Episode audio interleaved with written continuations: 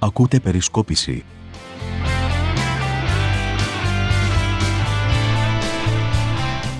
Φίλες και φίλοι της Περισκόπησης, καλώς ήρθατε στο 7ο επεισόδιο της 5ης σεζόν των podcast της Περισκόπησης. Στο ένα μικρόφωνο είναι ο Σιμός Στάμογλους, στο άλλο μικρόφωνο είναι ο Νίκος Μπουρσκέλης. Τα λέμε μαζί μια φορά την εβδομάδα, τέλη της εβδομάδας, Σάββατο ή Κυριακή και σχολιάζουμε τα γεγονότα της εβδομάδας που πέρασε. Δεν ξέρω αυτή την εβδομάδα τι έχει πέσει στη δική σας την αντίληψη, στη δική μας πέσανε πολλά και διάφορα. Ορισμένα από αυτά τα οποία πέσαν στη δική μας αντίληψη θα σας τα πει τώρα ο Νίκος. Γεια και χαρά και από μένα. Το κύριο θέμα που αποσχόλησε την επικαιρότητα ήταν η επίσκεψη του Έλληνα Πρωθυπουργού στο Λονδίνο και η μη συνάντηση τελικά με τον ε, Βρετανό ομολογό του τον ε, Ρίση Σούνακ. Την επικαιρότητα απασχόλησε ή τα μέσα ενημέρωσης, τα πετσομένα. Τα μέσα ενημέρωσης, τα πετσομένα απασχόλησε αυτή η ιστορία. Αν μπράβο. Έτσι, να λέμε τα πράγματα όπως έχουν. Ακριβώς, τα οποία δεν τα απασχολούν ότι η φέτα έχει πάει 7,5 ευρώ το μισό κιλό και ότι τα κάψε μέσα στο Θεό και ότι τα, τα απασχολούν τι έγινε και αν συναντήθηκε ο Έλληνας Πρωθυπουργός με τον Ρίση Σούνακ. Παρεπιπτόντως, ένα ακόμα θέμα το οποίο θα απασχολήσει την ε, επικαιρότητα το επόμενο, τις επόμενες μέρες είναι σήμερα ένα πάρα πολύ σημαντικό ε, ζήτημα η επενδυτική βαθμίδα. Ναι, αναβαθμιστήκαμε. Και έχουμε αναβάθμιση της χώρας από τους ε, τοκογλύφους, τους διεθνείς, συγγνώμη, από τους επενδυτικούς οίκους. Αυτή η διεθνής τοκογλύφοι μας αναβάθμισαν. Δεν είναι ρε τοκογλύφοι άνθρωποι, ρε. απλά είναι επενδυτές. Πόσες φορές θα το πούμε αυτό, από το 2010 τα λέμε αυτά τα πράγματα. Τέλος καλό είναι, καλή είναι η επενδυτική βαθμίδα πέρα από την πλάκα. Ε, πρέπει όμως να συζητήσουμε και να δει η εγχώρια πολιτική σκηνή την, ε, πώς θα μεταφερθούν τα ωφέλη του δανεισμού στους πολίτες όχι μέσω, μέσω επιδομάτων όπως ε, ασκεί την πολιτική τελευταία δεκαετία αλλά μέσω κανονικών αληθινών επενδύσεων που θα μεγαλώσουν την, ε, την, την πίτα, έτσι, την παραγωγική πίτα ε, σε όφελος, προς όφελος των, των πολιτών, των πολλών. Α, τώρα που είπες ότι πρέπει να δει η πολιτική τάξη της χώρας ξύπνησε το Πασόκρα, θα σε πω μετά. Θα σε πω τι έγινε. Ε, πες μας εσύ τι έγινε για να σου πω κι εγώ τι έγινε. Ξύπνησε το Πασόκ. Έστειλε ένα email ενημερωτικό το Πασόκ ότι ο Ανδρουλάκης έκανε λέει ερώτηση στη Βουλή για το σιδηροδρομικό δίκτυο της Βόρειας Ελλάδας. Δηλαδή θα τρελαθώ. Πολλά χρόνια μπροστά. Τρελαθείς. Καταρχήν, επειδή είπες τώρα, πεταγόμαστε από το ένα στο άλλο, επειδή είπες σιδηροδρομικό Ε, δίκτυο. αφού της τα Βόρειας φέρνει τώρα Ελλάδας, το. Τι να κάνουμε. Το Πασόκ δεν κοιμάται. Το Πασόκ συνέχεια τα κάνει αυτά. Ε, βέβαια, ναι, τι να σου πω. Ναι, ναι, ναι, καλά, εντάξει. Απλά εσείς δεν τα δίνετε σημασία και τώρα αρχίζετε λίγο να τα δίνετε περισσότερο σημασία. Ε, γιατί το Πασόκ είναι στις δημοσκοπήσεις πλέον σταθερά δεύτερο κόμμα και Τα αρχίζει τρένα, και κάνει τα και τρένα πολιτική στη Βόρεια διαφορά. Ελλάδα δεν δουλεύουν εδώ και 5-6 χρόνια και το Πασόκ το θυμήθηκε τώρα, το Όχι, Δεκέμβριο δεν του δουλεύει 23. εδώ και 5-6 χρόνια. Καλά, εντάξει. Οκ, εντάξει, δεν πειράζει. Φάτε Μητσοτάκι με, με τη φέτα στο, ε, στο Θεό. Δεν πειράζει, σας αξίζει. Κανένα πρόβλημα. Συνεχίζω. Το Πασόκ έχει ανεβεί, έχει πάει στο 15% το ποσοστό τους, δημοσκοπικά φυσικά. Είναι θετικό αυτό, αλλά φυσικά δεν είναι κάτι το οποίο πρέπει να πανηγυρίσει και δεν πανηγυρίζει. Ε, συνεχίζει τη δουλειά στην κοινωνία. Δεν Ε, πανηγυρίζει, να πω- είσαι σίγουρος; Μάλιστα, μάλιστα να πω ότι την Τετάρτη στην Βέρεια έχουμε νομαρχιακή ολομέλεια θα έρθει να μιλήσει ο Κώστας ο Σκανδαλίτης, είναι από τα ιστορικά στελέχη του κινήματος. Λοιπόν, και έχουμε μια σταθερή ανωδική νομίζω πορεία. Θα ήθελα πολύ να δω φωτογραφίες από εκείνη τη συγκέντρωση. Θα έρθω κι εγώ αν είναι, δεν ξέρω. Για να δω τον μέσο όρο ηλικίας αυτό που θα είναι σε αυτή την ομαρχιακή ολομέλεια. Εντάξει, μας τα έχεις πει αυτά εδώ και 10 χρόνια, μας τα λες, να πας να δεις το μέσο όρο ηλικίας στο ΣΥΡΙΖΑ και στη Νέα Δημοκρατία. Δεν είναι με πολύ απασχολεί. μεγαλύτερο σε Το πληροφορώ. Πασόκ εγώ θέλω να δω. Είναι πολύ μεγαλύτερο σε πληροφορώ και στο ΣΥΡΙΖΑ και στη Νέα Δημοκρατία ο μέσο όρο ηλικίας. Και το ξέρεις πολύ καλά. Λοιπόν, φαγωθήκατε επί 10 χρόνια το Πασόκ θα διαλυθεί, διαλύθηκε, ότι καταστράφηκε, αλλά είναι πάλι εδώ. Θα διαψευστείτε για άλλη μια φορά. Δεν πειράζει. Δεν έχετε Άντε πάρει να το δούμε, μάθημά άντε, σας. άντε να δούμε. Δεν έχετε πάρει το μάθημά σας. Το Πασόκ είναι 7 Λοιπόν, το έχει αποδείξει πάρα πολλές φορές στο παρελθόν. Θα τα αποδείξει και στο μέλλον ξανά. Αλλά δεν πειράζει. Συνεχίστε στον ίδιο ρυθμό. Ωραία, Δεν μα τε- χαλάει καθόλου. Τελείωσε λοιπόν με αυτό το, το, το τέτοιο σου και συνέχισε τα υπόλοιπα τώρα. Για πες μας λοιπόν τι Αφού γίνεται. προκαλείς, εγώ δεν φταίω. Τι θα σε κατασαφήσει στο χλωρός κλαρί, Ε. είναι εντύπωση. Για πες. Το ζήτημα είναι ότι υπάρχει διάσπαση στο ΣΥΡΙΖΑ, νέα διάσπαση, δεύτερη διάσπαση, μεγάλη διάσπαση. Τι διάσπαση, ρε Είναι- Νίκο; Αυτοί μιλάνε για αποχωρήσεις. Εσύ λες διάσπαση δηλαδή. Τη Δευτέρα οι 11 που αποχώρησαν, οι 11 βουλευτές ανακοινώνουν νέο σχηματισμό. Δεν ξέρω αν θα είναι και κομματικός σχηματισμός. Από ό,τι ακούγεται, ε, θα ονομαστεί μάλλον αριστερά μπροστά ο κομματικός σχηματισμός αυτός. αποτελούμενο από τα στελέχη τα οποία αποχώρησαν. Επικεφαλής της κοινωνιστικής ομάδας τους θα είναι ο Αλέξης Χαρίτης από ό,τι ακούγεται και κοινωνιστικός εκπρόσωπος θα είναι ο Ευκλήδης Τσακαλώτος για να δώσουν παρόν ε, στη Βουλή στην συζήτηση του προπολογισμού. Επικεφαλής ε, αυτού του σχήματος ποιος προβλέπεις να είναι, το κορίτσι; Ε, δεν ξέρω ποιος θα είναι επικεφαλής αυτού του σχήματος. Θα είναι να βγουν μπροστά. Δεν λένε ποιος θα είναι. Δεν ξέρω, το συζητάνε. Δεν ξέρω. Μπορεί να είναι η Χαρτσόγλου, μπορεί να είναι ο Χαρίτσης, δεν το ξέρω. Ε, το Πασόκ έχει ένα πλεονέκτημα αυτή την περίοδο ε, γιατί στη Βουλή υπάρχει ο πρόεδρός του, είναι ο πρόεδρός του, μέσα ο οποίος ασκεί θεσμική και δομική αντιπολίτευση, κατά την άποψή μου. Λοιπόν, εν αντιθέσει με τον ε, ΣΥΡΙΖΑ, ο οποίος ε, ο πρόεδρός του, ο Κασελάκης, δεν είναι στη Βουλή και κάνει βόλτες με τον Τάιλερ και το σκύλο τους, ο οποίος έχει γενέθλια σήμερα, να τους ευχηθούμε να ζήσει και να, να μακροημερεύσει ο σκύλος τους. Λοιπόν, η σκυλίτσα τους μάλλον. Ε, λοιπόν, είναι. Έτσι είπανε.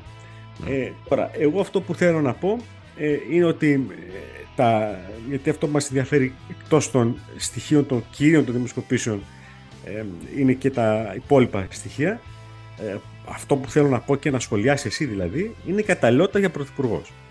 Στην καταλληλότητα λοιπόν για πρωθυπουργός ο Μητσοτάκης είναι στο 41%, ο Κασελάκης με τον Ανδρουλάκη στο 5%, ο Κουτσούμπας στο 4%, ο Βελόπουλος επίσης στο 4% και ο Κανένας στο 31%. Ακούω το σχολείο σου. Η πλήρης απαξίωση. Τι, τι, να πω παραπάνω εγώ. 5 στους 100 θεωρούν ότι ο Κασελάκης ή ο Ανδρουλάκης θα τα πάνε καλύτερα σε σχέση με το πώς είπες, 40 πόσο έχει ο Μητσοτάκης; 41 ο Μητσοτάκης, 5 ο Ανδρουλάκη και 5 ο Κασελάκης. Χαοτική η απόσταση. Άστο, δεν γεφυρώνεται με τίποτα. Κοίταξε, οποιοδήποτε θέλει. Να... Υπόψη, ναι. επειδή είναι προϊόν δημοσκόπησης, αυτό το αφήνω στην άκρη. Ωραία. Να πω κάτι, ότι για να ε, αποκτήσει, για να υπάρξει ε, αντιπολίτευση, μάλλον να υπάρχει, όχι αντιπολίτευση, να υπάρχει αντίπαλο δέος το οποίο θα διεκδικήσει τη νίκη στις επόμενες βουλευτικές εκλογές στη χώρα απέναντι στο Μητσοτάκι, θα πρέπει ε, κάποιος από τους ε, πολιτικούς αρχηγούς ε, να αποκτήσει κυβερνητική εικόνα. Να αποκτήσει δηλαδή ε, εικόνα υποψήφιου πρωθυπουργού. Αυτή τη στιγμή κανένας από τους δύο, ούτε ο Κασελάκης ούτε ο Ανδρουλάκης, δεν έχει εικόνα αυτή τη στιγμή. Εικόνα υποψήφιου πρωθυπουργού. Έχω την εκτίμηση, έχω την άποψη ότι αυτό το επόμενο διάστημα θα μεταβληθεί υπέρ του Ανδρουλάκη μέχρι τις ευρωεκλογές και αμέσως μετά τις ευρωεκλογές. Αυτή είναι η αίσθηση δικιά μου. Και την καταθέτω. Πολύ καλά κάνεις. Αίσθησή σου είναι, άποψή σου είναι, πρέπει να την καταθέσεις. Γι' αυτό είμαστε εδώ για να καταθέτουμε απόψεις. Εγώ δεν θα καταθέσω τη δικιά μου γιατί θα είναι πάρα πολύ σκληρή και θα μεταθέτει τον χρόνο κατά τον οποίο η αριστερά ή η κεντροαριστερά θα αποκτήσει σοβαρό σχήμα και σοβαρό υποψήφιο πρωθυπουργό, τουλάχιστον σε μια δεκαετία από σήμερα. Οπότε άστη δικιά μου την άποψη. Ε, έτσι την είπες. Άστινα. Την είπες. ε, να πω ότι ο ΣΥΡΙΖΑ είχε ε, κοινωνική ομάδα. Ο Κασελάκης έκανε ομιλία εκεί, όπου είπε κάτι το οποίο επίσης θα ήθελα να σχολιάσεις. Στην ομιλία του στην κοινωνική ομάδα του κόμματός του, ήταν παρόν ο Αλέξης Τσίπρας, ο οποίος καταχειροκροτήθηκε από τους εναπομείναντες βουλευτές του ΣΥΡΙΖΑ και αποθεώθηκε ουσιαστικά.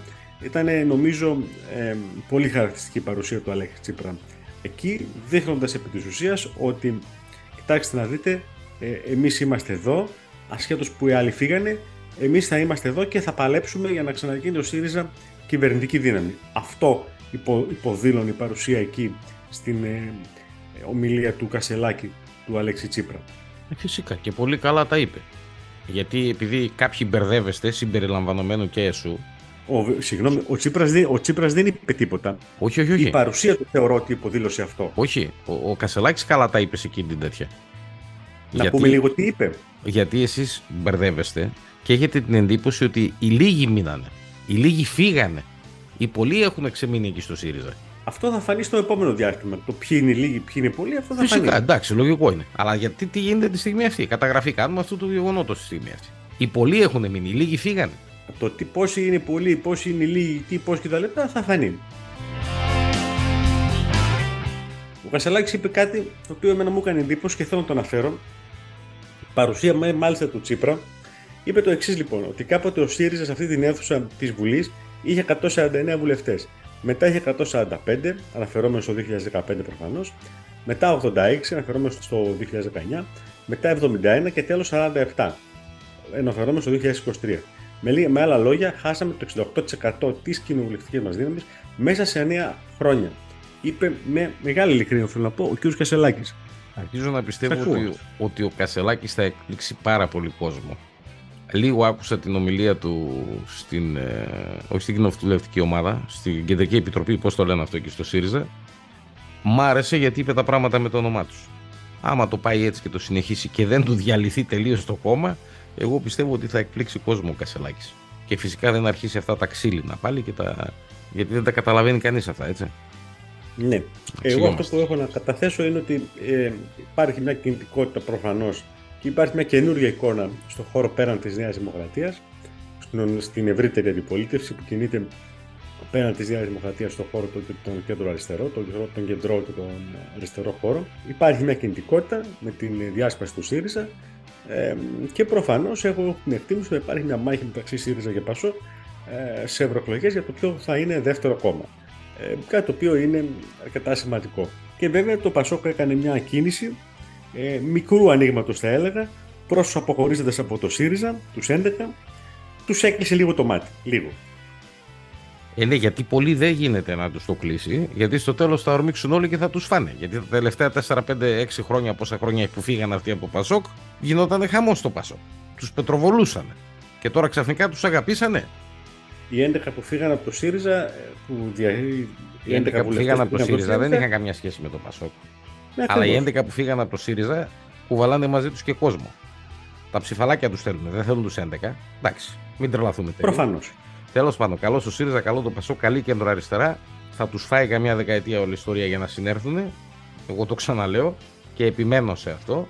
Ε, Μιλώντας όμως για τα πολιτικά, θα ήθελα να, να κάνω μια παρατήρηση εγώ και να πω τι έγινε αυτή τη βδομάδα μέσα στη Βουλή. Όπου κατατέθηκε ένα νομοσχέδιο για τα κόκκινα δάνεια και για τους servicers. Ξέρεις τι είναι servicers. Μαχά. Ωραία. Να πούμε και στους φίλους τι είναι servicers.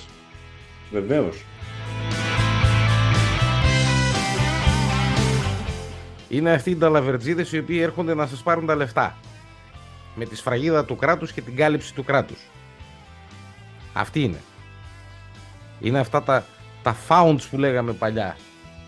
Είναι αυτοί οι απαταιώνες οι οποίοι αγοράζουν τα δάνειά μας που κοστίζουν 100, τα αγοράζουν 5 και μετά μας ζητάνε τα 95. Λοιπόν, την ιστορία θα την ψηφίσει μόνο η Νέα Δημοκρατία από ό,τι φαίνεται, έτσι. Ναι, το Πασό, το Πασό κατέθεσε προτάσεις συγκεκριμένες και πολύ διαφορετικές από αυτές που κατέθεσε φυσικά η Νέα Δημοκρατία. Ναι, φυσικά. Η οποία εξυπηρετεί τα founds. Εκεί που γελάω είναι στο ότι και η Νέα Δημοκρατία και το Πασόκ προσπαθούν να μας σώσουν ενώ δεν έχουν σωθεί οι ίδιοι και αναφέρομαι στα 435 εκατομμύρια που χρωστάει η Νέα Δημοκρατία, τουλάχιστον τόσα χρωστούσε μέχρι το καλοκαίρι του 23, και στα 405 με 406 εκατομμύρια που χρωστάει το Πασόκ. Και μην με αρχίσεις πάλι να με λες ότι είμαι λαϊκιστής, γιατί Αφού αυτά είναι χρέη. Όταν λοιπόν θα καταφέρουν. Τα οποία, να... τα οποία, τα οποία όσο αφορά το Πασόκ έχουν, είναι, είναι σε ρύθμιση. Ναι, όταν θα, ωραία. Όταν θα καταφέρουν λοιπόν να ξεχρεώσουν ναι. οι ίδιοι, τότε ας έρθουν και να μας πούνε τι θα κάνουν να μας δώσουν τη συνταγή. Επειδή τη συνταγή δεν την έχουν ακόμη, ας αφήσει ο ένας τα νομοσχέδια και ο άλλος τις προτάσεις και ας κοιτάξουν να δουν τα του οίκου τους πρώτα. Και μετά θα καταλάβουν γιατί ο ένας δεν πείθει και ο άλλος γιατί παίρνει 41% από σπόντα. Γιατί παίρνει 41% επειδή όλοι οι άλλοι είναι ανύπαρκτοι. Γι' αυτό. Αυτή είναι η άποψη με μένα για αυτά που συνέβησαν στη Βουλή αυτή την εβδομάδα. Στη Βουλή κατατίθεται και άλλο νομοσχέδιο την άλλη εβδομάδα που προκαλεί αντιδράσεις στο φορολογικό. Ναι. Δεύτερο. Ένα ακόμη χτύπημα. Τρίτο, αυτό με την επιστολική ψήφο, πού το πας αυτό; Κοίταξε, η επιστολική ψήφος που ότι θεωρεί μεγάλη μεταρρύθμιση. Εγώ πρέπει να σου πω κάτι και θα πάω κοντά στο ρεύμα των ΔΕΜΕΚ μεταρρυθμιστών. Εγώ, φίλε, δεν συμφωνώ να ψηφίζει ο Έλληνας που, που ζει στην Αμερική. Ούτε εγώ συγγνώμη κιόλας. Δηλαδή να ψηφίζει εκεί που ζει.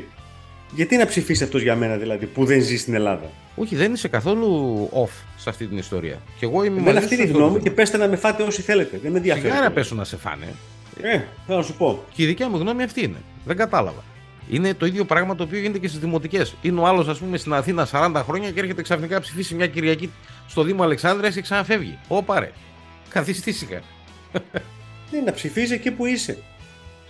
Δεν κατάλαβα γιατί να ψηφίσεις στην Ελλάδα, γιατί να ψηφίσεις τις ελληνικές εκλογές. Τι να ψηφίσεις τις ελληνικές εκλογές, Έχεις σχέση με το γίγνεσθε της της ε, χώρα, της περιοχής αυτής τέλος πάντων στις δημοτικές εκλογές; Όχι. Συνεπώς, γιατί να αποφασίσεις εσύ για τους υπόλοιπους που μένουν εδώ; Δεν κατάλαβα αυτό. Ναι, γι' αυτό σου λέω. Θα σου άρεσε εσύ εγώ να ψηφίζω για την περιοχή τη δικιά σου; Προφανώς και όχι. Γιατί, γιατί δεν ξέρω τα προβλήματα που εσύ βιώνεις εκεί που είσαι.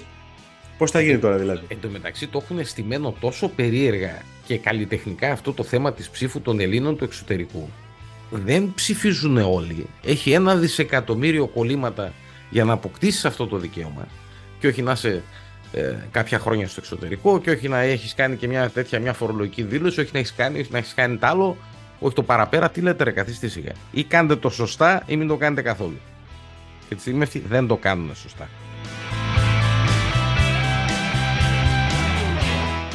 Κάτι τελευταίο το οποίο εγώ θα, θα αναφέρω για αυτή την εβδομάδα και θα ήθελα να το σχολιάσω είναι κάτι το οποίο έγινε στο, στο εξωτερικό. Το οποίο δεν είναι και τόσο εξωτερικό, είναι εσωτερικό. Μιλάμε για τις Βρυξέλλες πια, όπου όσο πάει και δικαιώνεται ο Μακαρίτης ο Ανδρέας, μην ρωτήσετε ποιος Ανδρέας, ένας ήταν ο Ανδρέας, Όσο πάει λοιπόν και δικαιώνεται ο Ανδρέας, ο οποίος μιλούσε για διευθυντήριο. Τι έλεγε ο Ανδρέας για το διευθυντήριο, για ακούστε. Βρίσκω δηλαδή ότι πάμε σε ένα είδος συρρήκνωσης της εθνικής δύναμης, αλλά όχι στο δομό μιας συλλογικής δημοκρατικής διαδικασίας. Στο βωμό των κρίσεων και των συμφερόντων, συμφερόντων όταν λέω ρητά. Δεν θέλω να αποκαλύψω ονόματα. Ποιοι μίλησαν και τι. Λέγω όμως ότι εδώ υπάρχει σαφές σχέδιο για την μηδενοποίηση των εθνικών κυβερνήσεων οι οποίες δεν θα μπορούν να παίξουν δημοκρατικά αποτελεσματικό ρόλο αλλά θα υπόκεινται στις κατευθύνσεις που θα μας δίνει το Διευθυντήριο. Αυτή είναι μια δυσάρεστη ερμηνεία. Δεν λέω ότι θα φύγουμε από την Ένωση. Δεν υπάρχουν άλλοι δρόμοι. Θα δώσουμε μάχες και ο λαός πρέπει να είναι ενεγρηγόρηση. Οι μάχες δεν είναι στο μέτωπο. Οι μάχες είναι μέσα στην κοινωνία μέσα στην οικονομική δομή. Θα πρέπει αυτό να ληφθεί υπόψη πολύ σοβαρά. Το, κάποτε το φανταζόμουν ότι θα έρθει. Τώρα το βλέπω.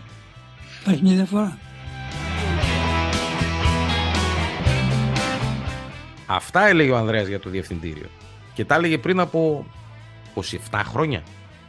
Και τι λοιπόν ακριβώς πάνε να κάνουν τώρα αυτό το διευθυντήριο. Ξεκινάνε λέει και σκέφτονται να προωθήσουν ξανά, αυτή τη φορά με πιο μεγάλη δύναμη, την ιδέα για κατάργηση του βέτο. Και θα εισάγουν λέει ένα νέο σύστημα αυτό της ειδικής πλειοψηφίας με το 65% του πληθυσμού. Πρόσεξε, κάποιες αποφάσεις έχουν ήδη ληφθεί με αυτό το ταλαβεράκι.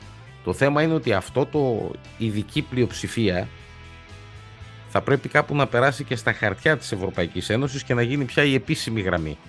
Να μην είναι για τις εξαιρέσεις. Και τότε εσείς ελάτε να μου πείτε, γι' αυτό λέω αυτή η Ευρώπη δεν είναι η Ευρώπη που γουστάρουμε, ελάτε εσείς λοιπόν να μου πείτε τι θα ψηφίσει η Ισπανία, η Γερμανία και η Αγγλία σε μια πιθανή ψηφοφορία για την Τουρκία. Και αυτές τις τρεις χώρες δεν τις αναφέρω τυχαία, αυτές τις τρεις χώρες τις αναφέρω επίτηδες, γιατί οι Τούρκοι από την ώρα που δεν κλειστεί την πόρτα για τα αεροπλάνα, τρέχουν να αγοράσουν αεροπλάνα από αυτές τις τρεις χώρες, τη συμπαραγωγή που έχουν. Και στη Γερμανία έγινε και ολόκληρο ταλαβέρι και έχει πρόβλημα εκεί ο καγκελάριος τους, γιατί του την πέσανε τα εργατικά συνδικάτα και του λένε τι, παίρνατε το θέμα στα γρήγορα, τα εργοστάσια έχουν πρόβλημα. Πρέπει να αρχίσουμε να παράγουμε. Καταλάβατε; Αυτό σημαίνει κατάργηση του βέτο.